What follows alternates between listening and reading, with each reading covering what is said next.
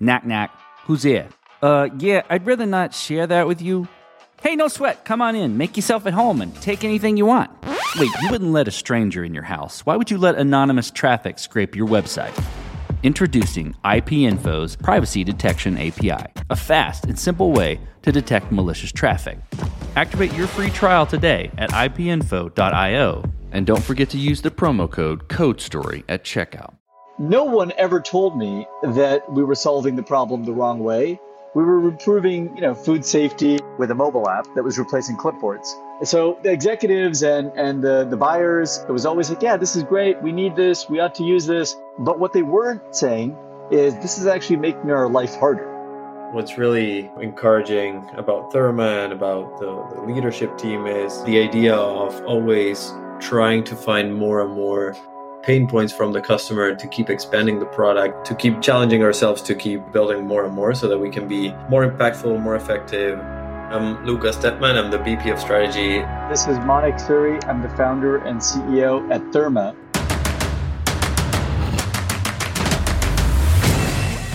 This is Code Story, a podcast bringing you interviews with tech visionaries who share in the critical moments of what it takes to change an industry and build and lead a team that has your back.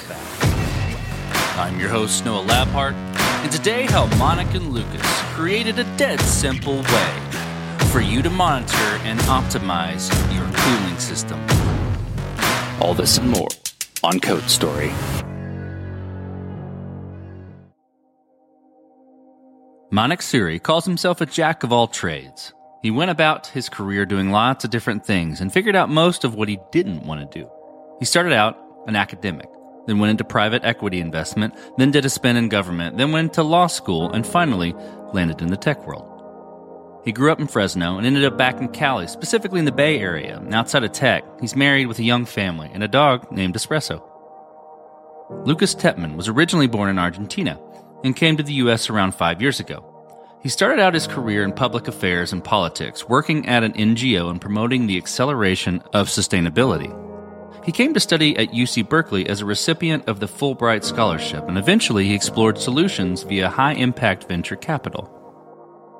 Manik and Lucas stumbled into the problem they are solving today. A decade ago, Manik wanted to solve big public problems, and he saw opportunities in the food industry and created a software solution to replace the clipboard.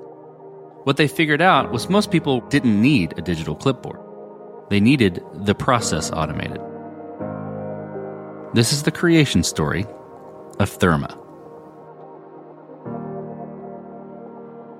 Therma is trying to improve the way in which we cool our planet in order to reduce the warming that we're causing in the process, created by refrigeration and air conditioning in particular. So, we talk about cooling and cooling waste, we're thinking about uh, the energy footprint, uh, the product spoilage, and the refrigerant leaks that are caused by these pieces of equipment.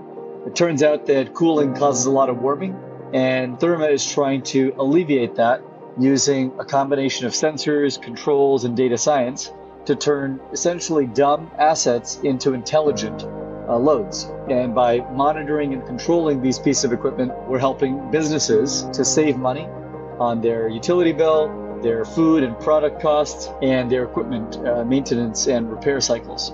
So there's a financial ROI for the asset owners. These are typically commercial customers that we work with, but there's also a positive social ROI by reducing the emissions that uh, these assets cause at scale really what's what's I think interesting about Therma is by having this capability of monitoring and understanding the temperature and humidity data of different refrigeration units and systems is the possibility of doing more than just monitoring, right? And that's really what attracted me to Therma. That's really why why I joined the company early and decided to to try to understand what else could we do with refrigeration to optimize its use. And so now Therma is really looking into and, and expanding into this vision of controlling refrigeration assets and systems to not only um, be able to keep alerting customers in terms of food waste, in terms of equipment maintenance, but controlling assets to optimize the energy use of those equipment and pair it with the needs of the utility grid. Back in the early days as a tech entrepreneur about a decade ago, I wanted to improve big public problems that weren't being solved by private sector activists and private sector organizations. And when we were looking at problems in the world, myself and uh, a couple of my colleagues from the governance lab, the GovLab, a civic tech center I started at NYU and MIT, we thought there was a huge opportunity in the food industry. Uh, I grew up in an ag town, so I knew a little bit about it because I had farms behind my house and had seen growers and, and distributors up front and, and close and personal.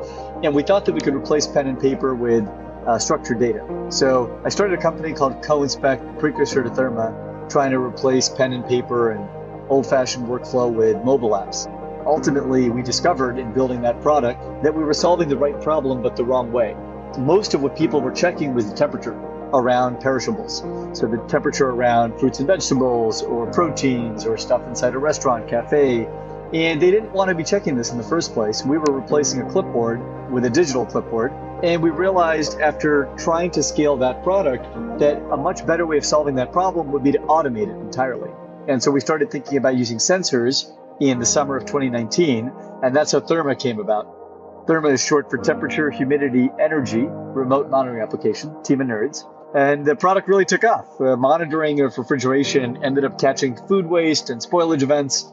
Around that time, I met Lucas, and uh, we started thinking about what more can we do if we can monitor refrigeration continuously with sensors. You know, how, how can we kind of build the impact from there? as, as Manik was saying, I met the company at, at that time. I was working in an impact venture capital firm called Gratitude Railroad. Therma was raising its seed round, and it had a very interesting prospect in the cold storage warehouse environment. They were thinking about displacing temperature into different parts of the storage room to actually consume less energy. So it was exciting to understand that refrigeration was not only about monitoring, but it, there was something that could be done to actually optimize the use of it. So I joined Therma at that time, really trying to think through what could be done now that we had these accurate readings that could not be accessible before. So started looking into the cold storage warehouses, started looking into the verticals around transit, trucking, fleet, and ultimately what we understood was that there is a huge need to actually control refrigeration units across the US. There's more than a million sites that own big refrigeration units like walk in freezers, walk in coolers that are actually not optimized, that are actually working and cycling in a, in a dumb way. So they are not paired to the energy prices, they're not paired to the energy demands or needs from the utility, and they're just cycling whenever they need to be paired with the internal temperature of the fridge by allowing the, the refrigeration to be monitored and know the temperature inside, we can do things such as pre-cool the refrigerator to actually make it run whenever energy prices are low or whenever the grid needs it the most. Let's dive into the MVP then. So, the first version of the product, and this might be pre Lucas or this might be Lucas when Lucas is coming in. I'll let you two decide. But the MVP, how long did it take to build and what sort of tools were used to bring it to life? We started working on that in summer of 2019, a little bit before Lucas joined. And that product was essentially, you know, an in-house developed piece of hardware. So we actually built sensors. We went through a climate hardware accelerator in Brooklyn called UrbanX, which was run by BMW. And they had a bunch of hardware design and you know industrial manufacturing capabilities. So they helped us source a contract manufacturer, and we developed a, uh, you know a spec sheet and actually designed and built sensors. These were kind of small pieces of electronics, about the size of half a deck of cards. Uh, we tried to design this to be a, a really easy user experience, but the sensors uh, still require you know physical installation. So uh, we set it up, you know, with a simple mobile app to go with the sensor, so you could label them and mark the thresholds, and then drop them into a piece of refrigeration. So that MVP required about nine months of work. We shipped that first sensor product in early 2020 using a contract manufacturer in the Bay Area in Oakland. I think we did a 500 sensor run at that time super expensive. We made every mistake you could make building hardware, you know, over architected, under designed, and then we started to improve from there. So, with any MVP, right? Let's stick on that MVP for a minute. With any MVP, you've got to make certain decisions and trade offs. And I could probably cherry pick a few things from what you said, but I want to ask it directly. What sort of decisions and trade offs did you have to make with that MVP, with the, you know, making all the mistakes or cutting down the features? And how do you cope? How did you cope with those decisions? I think one of the hardest things is uh, to prioritize with an MVP. You know, truly minimum viable what is the actual product set that's needed and what is nice to have. And I think we were struggling early on to figure out which were the features and you know the requirements that had to go into the product and what could be avoided. having very little capital helps. You know, I think necessity is the mother of invention and innovation. That phrase comes to mind. But we ended up stri- stripping out a lot of the features that we'd originally uh, designed. So instead of going for a web dashboard that had fancy reporting and fancy user setup and all kinds of alerts and notifications, we went for a very simple, out of the box experience with a, a mobile app and a bare bones website. So the mobile app we realized was more important because that's what you needed to get things started in the field and actually use the system. The web application we knew was going to be something we had to develop later on. And advanced reporting, I think we realized uh, after a few months of development that there wasn't going to be much reporting without the product being in market at some scale. You know, without a lot of data, there's not much reporting to speak of. So we scaled back the the architecture and the design of any reporting and integration, you know, capabilities, which left us with, I think, a really lightweight and simple product. And that was something that we partly pursued intentionally and partly were forced into by lack of resources. The product got a lot of feedback from customers as being very easy and, and simple you know, people described it as consumer grade, even though this is a business application, business product. That was really exciting because we were going for something that would actually capture market share and get people's attention in a segment or a sector that very few technology companies are innovating in. I think that the fact that we made it really lightweight and easy to deploy with very few features, initially we thought that was going to be a problem. We thought that was going to hold us back. And we discovered that it actually made it easier to get customers because they weren't looking for a fancy solution. They were looking for a really simple alarm or inventory insurance product. You've got your MVP, it's working, you've learned a ton and you you know, you're getting traction, uh, early days traction, right? How did you progress the product from that point? And I, and I would suspect this is this is where Lucas in, you know in, enters into the equation as well. How did you mature the product, uh, progress it. And to wrap that question in a box a little bit, what I'm looking for is how you went about building your roadmap and how you went about deciding, okay, this is the next most important thing to build or to address with Therma. When I started the conversation with Lucas, we were just at the point where the monitoring of refrigeration, this kind of core baseline product, was starting to take off. We were getting 3x growth in 2020, and again, seeing that type of growth rate kicking off 2021 and we started thinking, well, what more can we do beyond monitoring refrigeration? How do we create more value for the customer? And how do we create more impact, a positive impact on the climate? And that was the lens through which we were looking at product development. One of the interesting things now that we had a, a product that found some market fit and that was growing, should we now start trying to get into other verticals and try to look for other use cases for our current product and make a roadmap based on different customers? Or should we stay in the customer type where we found the market fit right? Which was really restaurants convenience stores and some hospitality as well some food service and cafeterias. But there was this very attractive market in the cold storage warehouse as we were saying. There was also a big buzz around transit and refrigeration because covid-19 was was happening at the time and vaccines were were obviously top of mind so there was a big exploration around okay we found market fit in a segment on the on the edge of the cold chain as we call it but should we look into cold storage warehouses should we look into transit. So a deep exploration was done there to really understand whether we should build a product roadmap based on other verticals or, or if we should stay with the customers that we knew that actually liked the product, that were buying the product. And so we ultimately decided to focus and, and really think about the needs of our customers that we had at the time. So, restaurants, convenience stores, food service, as, as I was saying. And we understood that there was more to be done, as I said previously, on refrigeration. So, going beyond monitoring to actually controlling the site, tapping into one of their major pain points that we found, which was really the, the energy, the energy prices, paying the utility bills, which has now risen due to macroeconomic conditions and and it's now obviously right timing for, for us as well. But that's really how we decided to to go about creating the pro- product roadmap which was focusing more and more on the customer that we already knew on the customer that already liked our product and that was was buying it to tap into more of their day-to-day concerns. Okay let's switch to team then. So how did you go about building your team and what do you look for in those people to indicate that they are the winning horses to join you?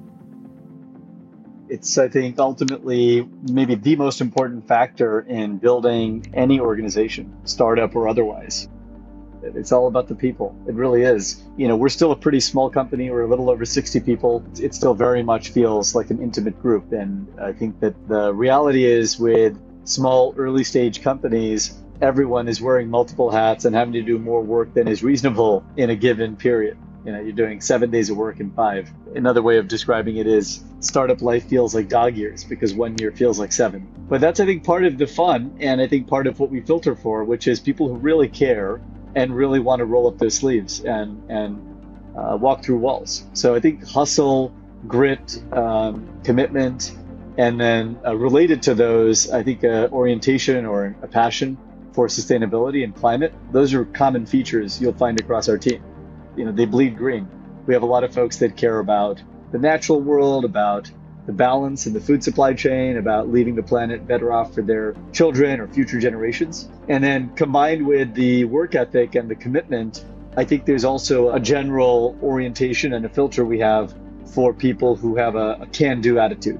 You know, we're trying to kind of do things that are, are historic and, and novel. We're trying to build the future, as I sometimes say to, to our team. And that requires being willing to try things that are either risky or might fail, but still believing in the possibility. There's not a lot of room for um, you know pessimism and negativity in that. And I think as a result, you'll find our team generally, you know, though it's a super eclectic group, it looks, you know, very similar in some ways. Kind of intense work ethic, passion for the planet, and a belief that you know things can get better and a willingness to do what it takes. Beyond that, you know, obviously we have a broad set of skills. We have data scientists, full stack engineers, product designers, product managers, sales and marketing. We are hiring an HVAC R technician to do installations, you know, and a whole bunch of other roles. So it's a very broad skill set across the team. And we've hired folks from politics, from culinary school, folks that have worked at places like Meta, folks that have started their own companies, or both. Is that a one size fits all background? Overall, people that are not afraid of failing fast, right? People that understand that to build a future, you need to actually be daring and be willing to to fail fast, get back on your feet, and try again and try again, and really keep trying to to actually make this succeed um, is really what we look for. And I gotta say that the way we hire sometimes involves taking very long walks in the park with Manik. That's good. That's very Steve Jobs like, Manik. I appreciate that. We luckily have lots of nice parks in the area, so no no shortage of options to choose from. Well, let's flip to scalability. And this will be interesting given, you know, a component that you're using is, is obviously hardware and hardware installation, but there's a software aspect of it, there's a people aspect of it, and scalability is always on the minds of a founder and a founding team. Did you build this to scale efficiently from day one, or have you been fighting this as you grow in any sort of capacity? Tied to the idea of, of building an MVP, the idea is always to create a product that doesn't scale at the beginning, right? Um, create a product that can actually work with its minimum requisites and be as cost effective as possible. And that's, I think, what we created at Therma, at least mainly on this second turn of the product, where we are actually building controls and optimization on the software layer to control these assets and, and drive energy optimization. So really we started this whole iteration of the company with business analysts that you know were exploring the ideas with me and with the team and really just going and running into a few McDonald's locations installing along with technicians off the shelf hardware that we that we found reliable to control refrigeration and then really not even building the software layer having folks that were, you know, around the clock, really waiting for alerts to actually turn on and off the compressors of the refrigerators, turning them on and off manually, and seeing the results on the on the utility bills. So the idea of building to scale really comes after you you build that MVP, and after that, obviously, once you once you understood what are the minimum requisites, you start building that MVP on a on a scalable way but always gathering uh, requirements from the from the customer and then allowing your product to keep growing on a scalable manner so that so that you can keep scaling based on the on the customer's requirements. It's always a kind of you know two steps forward one step back. You know we've had to refactor our code base a couple of times as we've scaled. Some of the backend architecture has had to be redesigned. Some of the brand and and front facing or user facing skin so to speak has been redeveloped so you kind of work within the constraints and the knowledge and the customer verticals of any given time.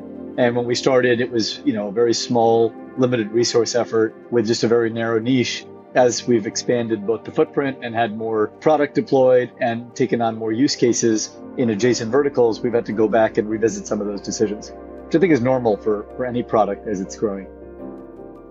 As you step out on the balcony and you look across all that you've built, what are you most proud of?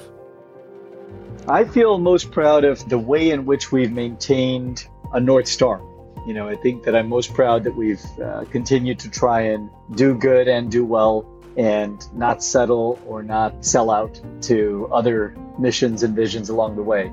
It's hard, I think, to find opportunities to uh, create products and services that both help improve economic outcomes for individuals or businesses and also leave society better off you know, it's not easy, I think, to do that. And certainly that's what's motivated me as an entrepreneur. And I think folks like Lucas.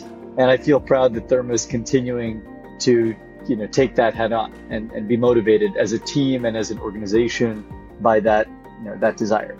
I think energy and uh, food waste, both of those sectors, you know, there's lots of positive financial ROI and lots of positive climate ROI. So it's a great space to, to, to be innovating in. But yeah, there were lots of opportunities along the way to go in other directions that we didn't pursue. And uh, we've almost run out of money a few times, and we're still here. So I guess I feel proud of that. What's really encouraging about Therma and about the, the leadership team is always keeping an open mind to do more and do more, obviously, as, as long as it's related to a positive climate impact. But the idea of always trying to find more and more pain points from the customer to keep expanding the product, to keep challenging ourselves to keep building a new new segment of the product, keep building new features, keep building more and more so that we can be more impactful, more effective, create more ROI for the customers, but really not staying put into whatever worked already and and expand, but keep producing more and more impact um, for the planet and for the customer. Let's flip the script a little bit. So tell me about a mistake you made and how you and your team responded to it. How long do we have? I mean, there's so many. I think part of, you know, my grandmother, who's 93, likes to say, you know, my hair didn't get white in the sun, you know, which I think is, you know, another way of describing experience is the sum total of all the mistakes we've made. You know, I think one of the mistakes that I look back on as, as a you know, one, a painful one that, you know, cost a lot of energy and time was not listening early on to customers, not to what they were saying, but to what they were doing. Before we launched Therma, I'd been working for three years scaling CoInspect, collaborative inspect. And I think I crisscrossed the country, Noah, probably hit 40 states selling that product. Yeah, really, you know, five person team, eight person team, just a little bit of capital. No one ever told me that we were solving the problem the wrong way or that the product wasn't useful or good for businesses and good for society. We were improving, you know, food safety and, and food sustainability with a mobile app that was replacing clipboards. But what we didn't get was massive traction and rapid adoption. It was a very hard sales cycle. Users constantly complained about the product. Businesses were slow to expand and recommend. So, you know, the executives and, and the, the buyers, you know, never said, hey, this product doesn't work or, or is bad or we shouldn't buy it. It was always like, yeah, this is great. We need this. We ought to use this. But what they weren't saying is this is actually making our life harder. We were doing things a certain way on paper. You're actually forcing us to do work that we were either marking as done on a clipboard whenever it was convenient, in some cases pencil whipping it, or in many ways like forcing work to be done that was uh, low priority. And so adding to their task list in an industry that's already dealing with lots and lots of difficult tasks and low margin. We lost a lot of time and spent a lot of energy only to discover that we were solving the problem the wrong way. Uh, and we weren't aligning with human incentives uh, or business incentives. So I think that was one of the biggest mistakes I can think of. Ultimately, that's what led us to start thinking about automation and sensors, and that's how Therma, you know, was was born. But uh, it was a painful lesson. This will be fun and, and exciting, given the, just the the really cool nature of the product you've built and how helpful it is. What does the future look like for the product and for your team? Well, I think there's a lot of opportunity in the world right now for Therma and companies like Therma. We're helping businesses reduce energy costs, food costs, and equipment costs. So, uh, all of those are already very, very high or high and rising in an era where electricity is at an ultra high price point, inflation is still running high. And so, businesses are dealing with a bunch of challenges. If they can use technologies that can save them money, and, and this is hard dollars, you know, actual, you know, uh, savings that they can measure on their utility bill, that's really interesting, I think, to a lot of businesses right now in, in what's turning out to be a very tough uh, economic environment this year. On top of that, we have a climate ROI. We are able to measure and starting to uh, put in the product CO2 equivalent, CO2e emissions reduction uh, metrics that are tied to when and how electricity use is reduced and uh, food waste is prevented. So there's a double win there. And that's obviously really significant if you're following the news around climate change. It's actually getting worse, sadly, year over year. So the climate problem isn't getting any easier. As a result, lots and lots of incentives are going into helping reduce warming. And I think that the double win there, the ability to save businesses hard dollars while also creating measurable reduction on their CO2 emissions, is a powerful combination in 2023 and beyond. I think the future of the company is is a company that actually controls assets at the edge of the cold chain so of most of the restaurants and convenience stores and food service wherever there's a refrigerator and a cooling asset should be and will be controlled by Therma to actually optimize it and make it intelligent so that we can avoid consuming energy when it's dirtiest and when it's most expensive. Okay, let's switch to you guys individually. Who influences the way that you work? Name a person or many persons or something you look up to and why. Well, I have a friend who's been influential in, in my thinking. He's a, my former roommate from college. He is, uh, you know, both a really close personal friend and also, I'd say, a, a mentor of mine. Uh, he is in his Buddy Shah, and he runs the Clinton Health Access Initiative, CHAI which is a, a kind of a, a top tier nonprofit that works on public health and global development. And we talk a lot. We've been friends for over 20 years. We were roommates in school. He's always encouraging me to scale myself and to do less, but to do to you know to work smarter rather than harder. You know, and and, and, and to think about what are the things you know within the company and also just more broadly where I can create outsized impact. So to really focus on, you know, my zone of genius and to, to play to my strengths. That's that's hard because I, I think for for some people, myself included, you know, I like to try and do a lot of different things and feel useful in a lot of different areas. That's maybe a good trait early on as an entrepreneur, but it doesn't scale well if you try and do everything yourself. So um, he's been super influential. We go for uh, bike rides in, in the Bay Area and talk about leadership and organization building. And I think he's got a few, you know, a couple of thousand people in his org now and has been really good at this uh, the whole time I've known him for, for two decades. So he's, he's definitely super influential in my own thinking about how to scale myself as a leader.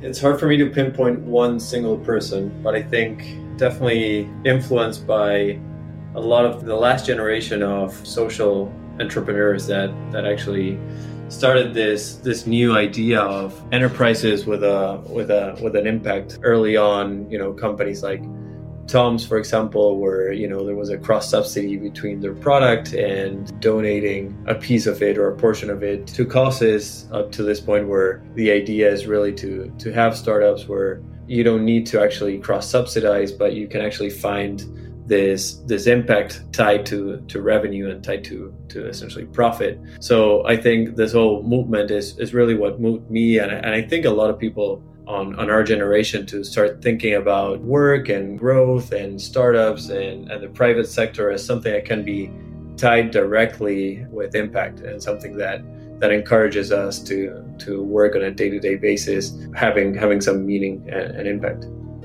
okay gentlemen last question so you're getting on a plane and you're sitting next to a young entrepreneur who's built the next big thing they're jazzed about it they can't wait to show it off to the world can't wait to show it off to you right there on the plane what advice do you give that person, having gone down this road a bit?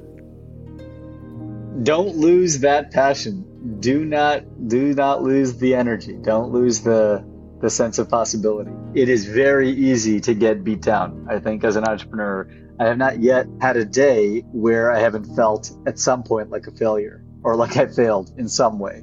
It is just a very, very difficult thing uh, to stick through any commitment that requires building from scratch or creating the future. So I would say, you know, that energy, that that belief in oneself, don't lose that. I think what's really really important as an entrepreneur is to understand that you have to let go of your of your ego and that you know uh, one one of the things that we usually talk about with Manik is you know we're people that didn't fail too much in their lives we you know had good grades when when we were in high school, when we were in college. You know, we got good jobs, good experiences along the way. And then all of a sudden, when you get the idea of being an entrepreneur and, and you get this calling, you have to switch this this mode and, and start thinking that failing is actually part of it, right? And failing is how you grow and failing is how you succeed.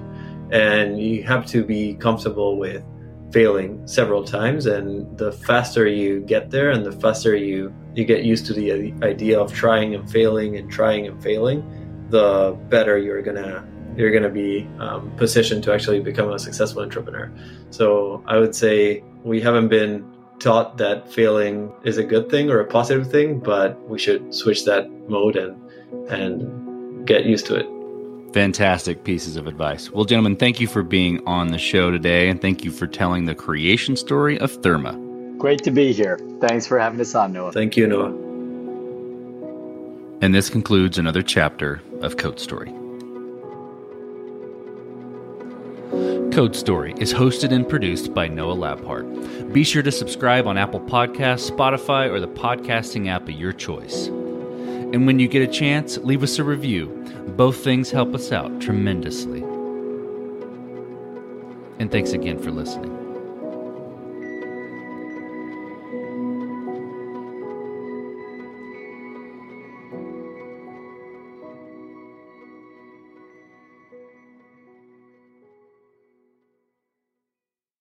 Introducing Wondersuite from Bluehost.com, the tool that makes WordPress wonderful for everyone.